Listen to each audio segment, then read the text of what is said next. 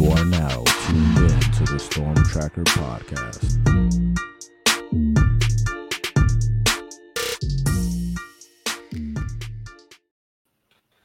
All right, welcome back to the Storm Tracker podcast. I'm Marcus Benjamin, representing CanesCounty.com, part of the Rivals.com network, and we cover Miami Hurricanes athletics, as you know. And the Miami Hurricanes football team came out with a victory in its season opener, 38 to 3 over Miami of Ohio. And today I am joined by none other than Brandon Odoi, reporter in South Florida, high school football expert. He's been covering the Hurricanes for years and just kind of wanted to get his perspective on the game as he was there live and in person as I was. We are going to talk a little big deal, not a big deal, um, because you know there's a lot of overreactions in week one, Brandon. And before I get started, I just want to make sure make sure you're subscribing to this channel, liking, sharing, commenting uh, to this podcast as well, and it's available on all platforms. But yeah, Brandon, what did you think about overall just the performance big margin of victory for the Hurricanes. This is a team that usually doesn't perform that well against, I would say, lesser tier competition. Right. But uh they actually made the spread here, and Miami is now two and eight against the spread in its last 10 games. And they ended a five game losing streak at home. So big deal or not a big deal. Well, I think just where this program is, Marcus, and uh, hello to everyone. Where this program is, it is a big deal to get off to a comfortable win against Miami of Ohio, a team that, you know, is not a doormat in the MAC conference. It's a team that has some pedigree and obviously has a veteran quarterback. He looked absolutely terrible against Miami. And I don't know whether some of that was just the fact that Miami's defensive line got pressure and you know, the defense played a lot better than we've seen in the past. The biggest takeaway for me is the offensive output. And yes, um, it was a vanilla scheme, uh, but I think it was exciting to see some semblance of a running game, you know, in this offense and and what Shannon Dawson and you know um, Coach Mirabal are trying to put together on that front side and and really push people out of the way. Now we won't know uh, a lot of what we think we know until Saturday at 3:30. Uh, but in this context, as you're saying, stopping the home losing streak and kind of getting to a comfortable win at home against a team you should beat. You know, these are all things Canes fans have taken for granted over the years uh, because of the years of dominance, the national championships. And now these are, you know, grabbable moments and like, oh yeah, it's it's good to go into a game like this and not think about being upset. And so, yeah, it, it's a big deal because, you know, I, I talked about this, you know, on my own Kane platforms, which um, describing this where Mario Cristobal is in year two, that it's not a rebuild. A rebuild is when, you know, a few things, you know, a hurricane passes through, you got some shutters that fall down and you got to fix some windows, etc. This is a construction project because at the end of the day, this hurricane program is so far removed from its winning ways. It's so far removed administratively from focusing on providing the amount of revenue necessary to fund a legitimate college football contender. It's so far away from a fan base uh, that you know comes into games, you know whether they're big teams or not, who are just here, you know, showing up for the kids that are playing.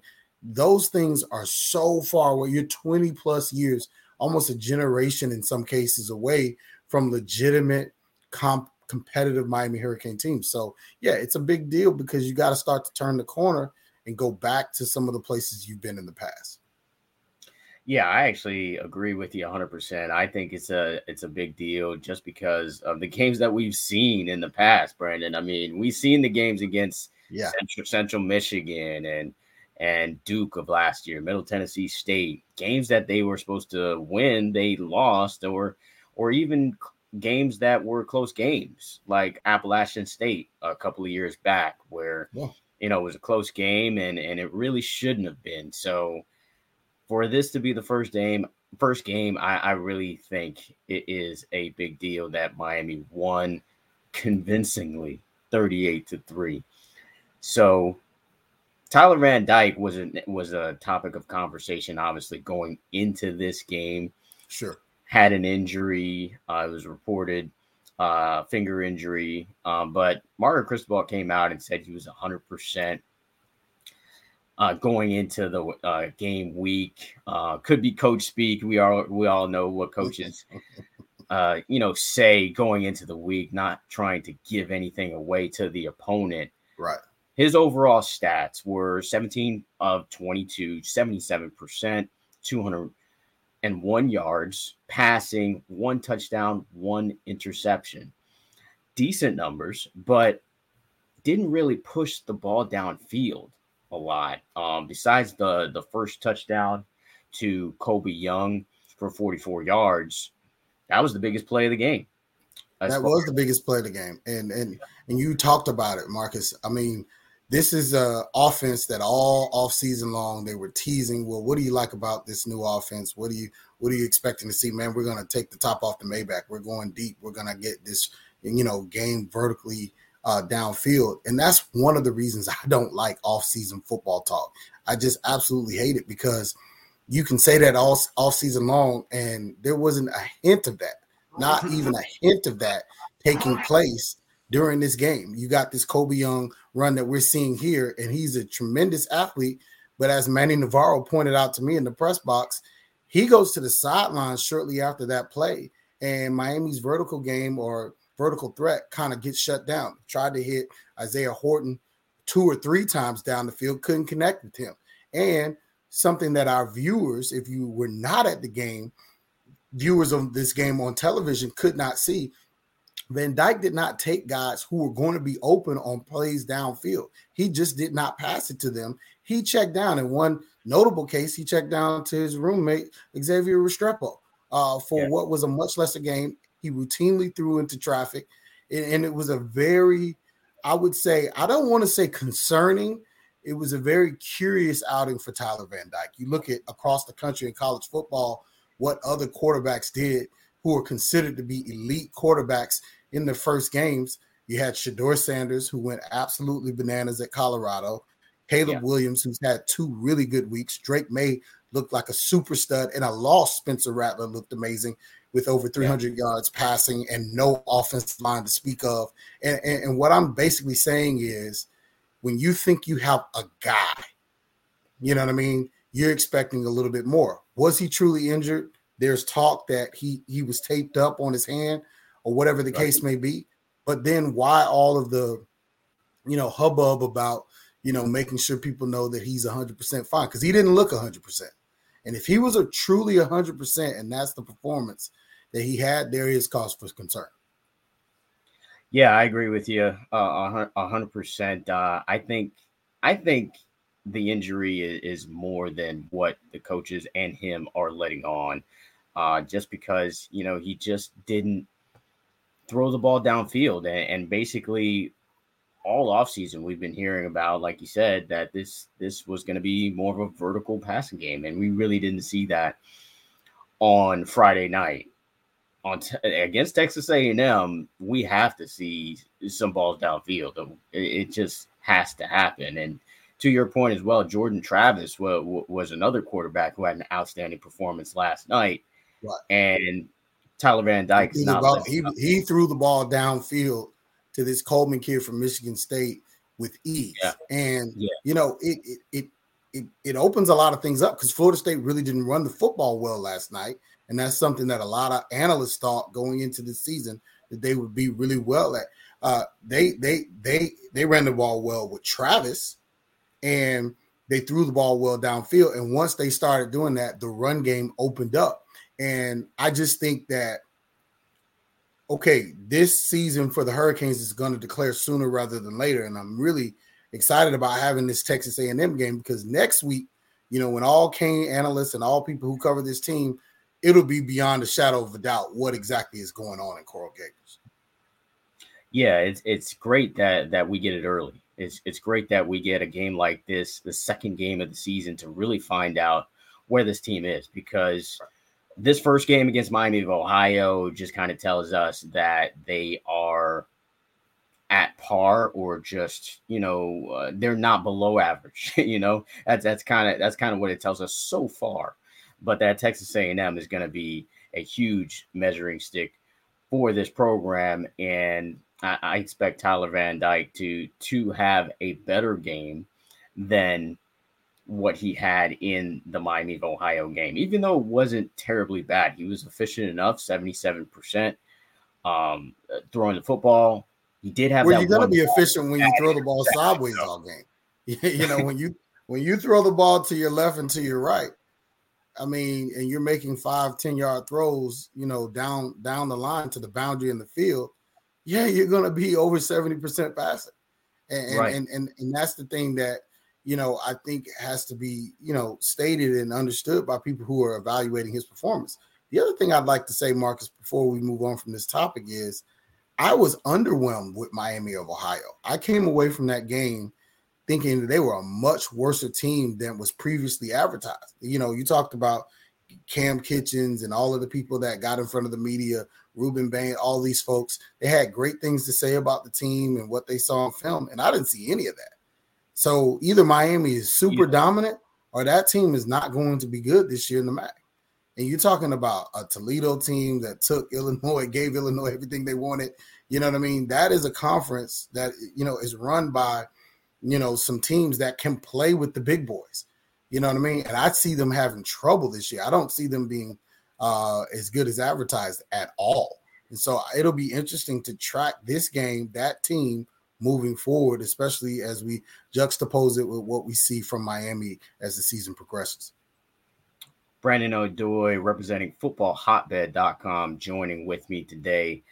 Yeah, Tyler Van Dyke only converted only converted two other big passes, and that was to his roommate Xavier Restrepo of 26 and 20 yards. But to your point about Miami of Ohio, it's funny towards the end of the game when they inserted their backup quarterback Aveon Smith is when yeah. that offense started to roll. I, I, think I think Brett Gabbert is probably gonna gonna be looking over his shoulder for the for the next couple of weeks because this type of quarterback kind of plays to Miami's strengths. And right. if you're not if you're not a mobile quarterback, um, cer- he's certainly not as mobile as that backup Aveon Smith, who led this team to a bowl game, almost a bowl win last season. Uh, you know, it, it's just something that that Miami just kind of took advantage of. And yeah, I don't know that, if he was super healthy. Um, I saw him being carted off in the bowels. I don't know if you saw that right outside of the press room, you know, mm-hmm. as the as the game was over. So, um, and it looked like it had something to do with his leg. Um, so I don't know what his health was at the end of that game. Okay, interesting. We'll continue to follow that. Uh, but let's let's continue on with this defense and kind of what they did during the during this game. And they uh, held the Miami of Ohio defense to negative thir- negative three rushing yards in the first half, which is outstanding against any FBS team. You know, um, regardless if it's Miami of Ohio, who's kind of in the bottom, you could say of, or the bottom third of the uh, 130 or so teams that are in college football, and 51 rushing yards overall. This defense held the Redhawks to, held them to two of 12 on third down conversions, 0 of 3 on fourth down. Their defensive performance overall, Brandon, against Miami of Ohio, big deal, not a big deal. I think it's a big deal. I think you saw schematically from Lance Guidry some of the things that you want to see. Uh, you saw them getting after the, footballs, some some blitzes and and and some unique, you know, coverages that allow uh, for this team to get pressure.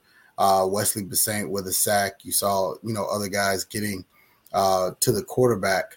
Um, there were some coverage concerns, uh, particularly in the slot, you know, for this defense to consider because there were guys that ran open. They didn't, uh, they weren't able to connect Miami of Ohio, but there are some things to think about, you know, on that back end. But I saw much more active James Williams. He looked a lot more uh, focused and a lot more interested in being a dominant football player, which he has great potential to be.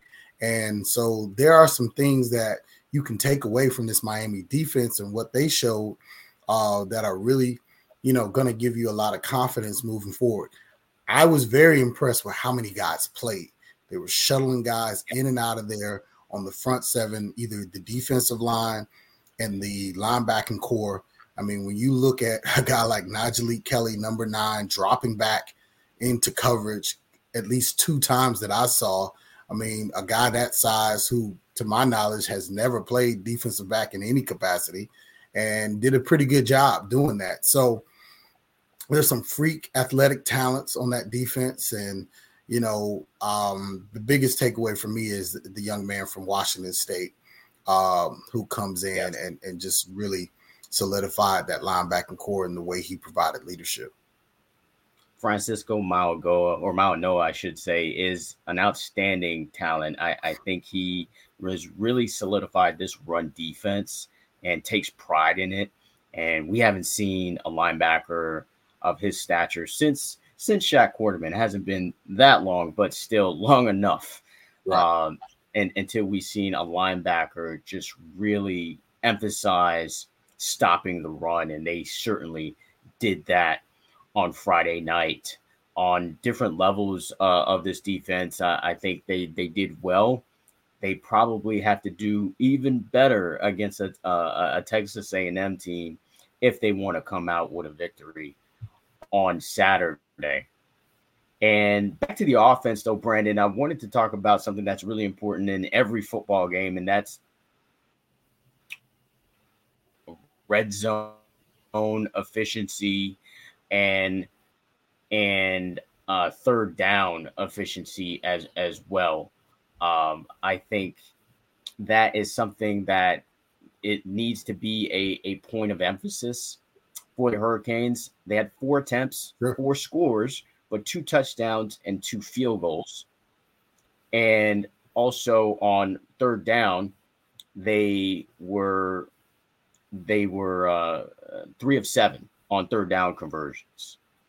Now, the fact that they only scored two touchdowns, fifty percent on that, and eh, is that a big deal or or not a big deal for you going into this A and M game?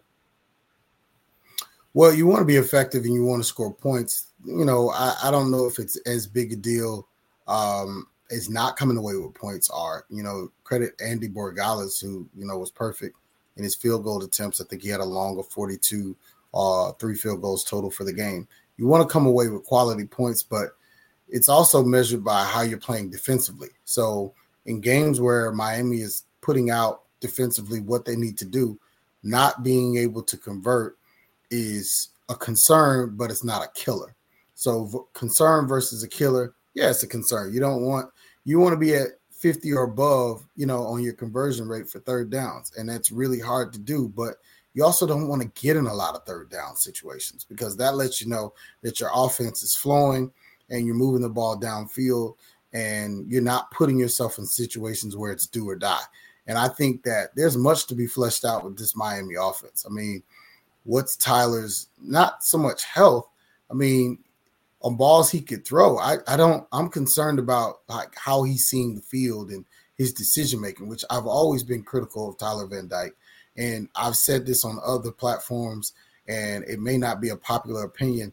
I think he was managed so well by Rhett Lashlee a couple of years ago, and that's where he got this great reputation. And since yeah. he's not, that's not happening anymore you know, we're now getting to see what he truly can bring to the table.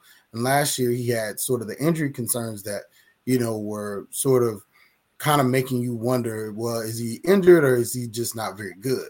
And so now he's, you know, pretty healthy, although something on his throwing hand does not bode well. And right. I don't know how much of a big deal we can make it without real information. But the reality of the situation is at some level and at some point, he's got to make plays in order for this Miami offense to work. You know, we cannot get around that. He's the beginning and the end of everything. And you look at these elite teams, Marcus, and I've said this before, and I think this bears repeating. Everybody who's contending for a championship, whether it be a conference championship or a national championship, has a quarterback who's an absolute stud. You saw it last night. Jordan yeah. Travis from West Palm Beach. That guy willed his team to win.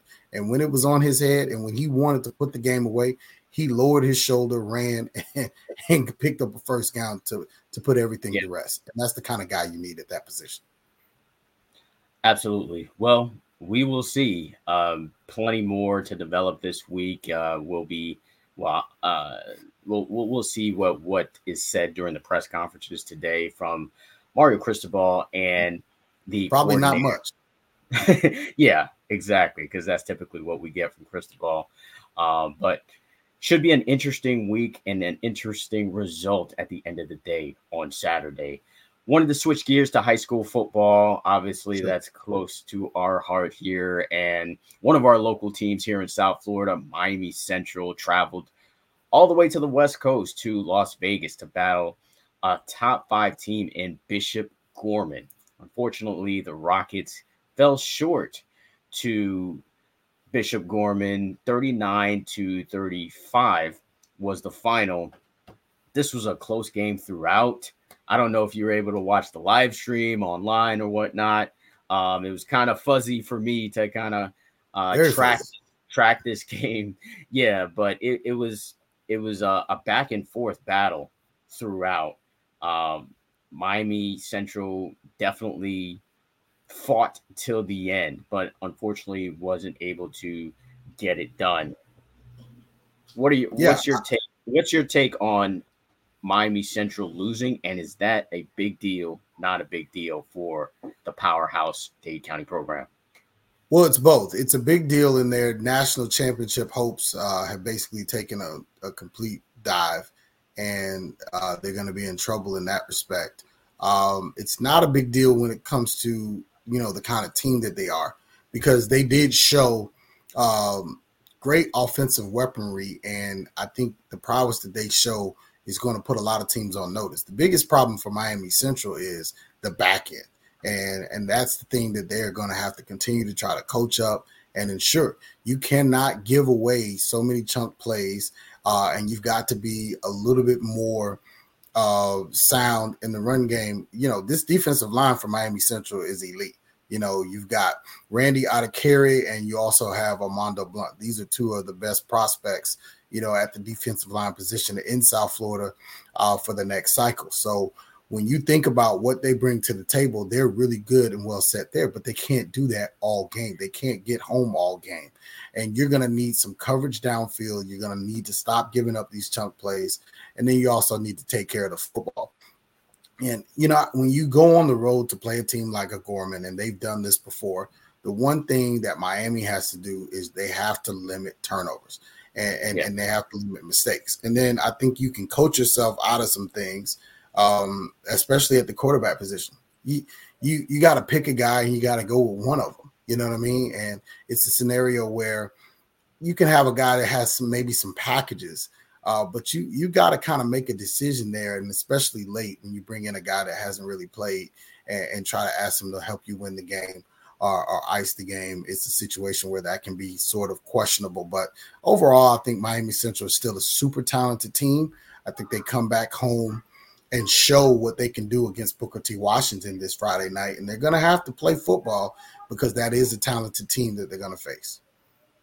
Absolutely. I'm really excited for that game. Short week for them. It's on a Thursday. So from traveling. Really? Wow.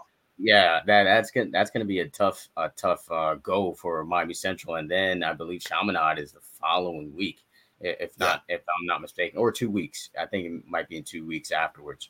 So that's going to be a tough go for the Central Rockets. Central, of course, has Miami commit Vincent Shavers on the roster. You mentioned the two uh, Miami targets and Randy Adirika and Armando Blunt. And on the other side of the ball at Bishop Gorman, you had Elijah Lofton, the Miami commit 2024 tight end, who had not who had an outstanding game in this one, scored three touchdowns. Great yeah, scored three touchdowns, two receiving and one rushing. So his rushing touchdown was, you know, and I saw someone on Twitter uh compare him to CJ that's at West Virginia. You know, it's a guy that basically played yeah. H back tight end and right. uh, now is a running back. I mean, that's just how this Lofton kid, that's just how athletic he is. And Miami's got to be super excited about him, you know, being a part of this class. Yeah, absolutely. I, am super excited uh, with him. They they need to add another tight end to this class. I, he can't be the only tight end that they bring in, but he is certainly uh, a top tier talent from what we saw during the game. Go to Canes County. I, I have a question. Speak, speaking of tight ends, like where was Jaleel Skinner? Didn't didn't see much of him uh, against Miami of Right. Um, and I actually put a piece together where I kind of composed all of the snap counts and the player grades from Pro Football Focus, and he did not register a snap. I, I, I wanted to be sure of that. Did not register a snap. Brandon, from what I've heard um, in, in practice, is that he's been just you know maybe uninterested or or not as focused as he should be. He maybe yeah. he feels some kind of way of maybe Elijah Arroyo and Cam McCormick getting most of the first team reps.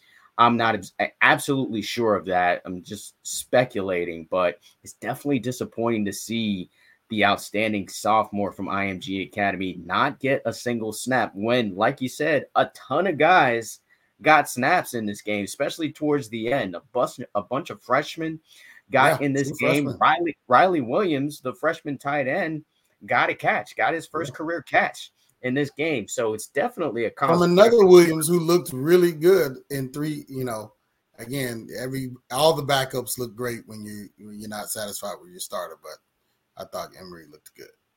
Yeah, yeah, he. I, I, thought he looked pretty good for a true freshman. But yeah, Jaleel Skinner. I mean, we're on Jaleel Skinner watch at this point. Like, where is he? You know, he's definitely missing in action uh, for the Miami Hurricanes. Uh, maybe we'll see him in some packages uh, this week against Texas A&M. Overall, the tight ends have kind of been missing, to be honest, yeah. because even in the scrimmage, they didn't record a catch you know, I think Skinner had one target which hit him in the hands, albeit it was kind of high. It hit him in the hands, and he couldn't come down with it. So, yeah, definitely cause concern of concern because Dawson said that the tight ends would be involved, and we when we talked to the tight ends, even in the spring, they said, yeah, they're heavily involved in the offense in different, you know, positions on, on the field in the slot as H back. So it, it's very interesting to to kind of see the tight end position overall missing in action here. But um, but like I said, we'll we'll see what happens. Maybe they're you know holding it close to the vest for I this big so. game. Yeah, I certainly hope so too, because this is a huge one, not only for just the morale of the team, but for recruiting. Because there will be a ton of recruits at this game. Brandon Odoi joining with me today for the Storm Tracker podcast from Football Hotbed. He's a, a personal friend and colleague, and uh, hopefully we'll we'll get to see him again in the future. Appreciate the invite, man. Always down to help you out, and uh, to all Canes County and Canes fans that are logging on to the Rivals Network, definitely continue to keep it locked and they do a great job. Marcus, you've done a tremendous job with this site in just over a year, and uh, always appreciate the opportunity to get on and talk ball with you. I appreciate the love. Once again, subscribe to canescounty.com for free. You see it scrolling on the bottom there. Use promo code Miami30. Also subscribe to this YouTube channel and also subscribe to the podcast, which is available on all platforms. Until the next episode of the Storm Tracker podcast.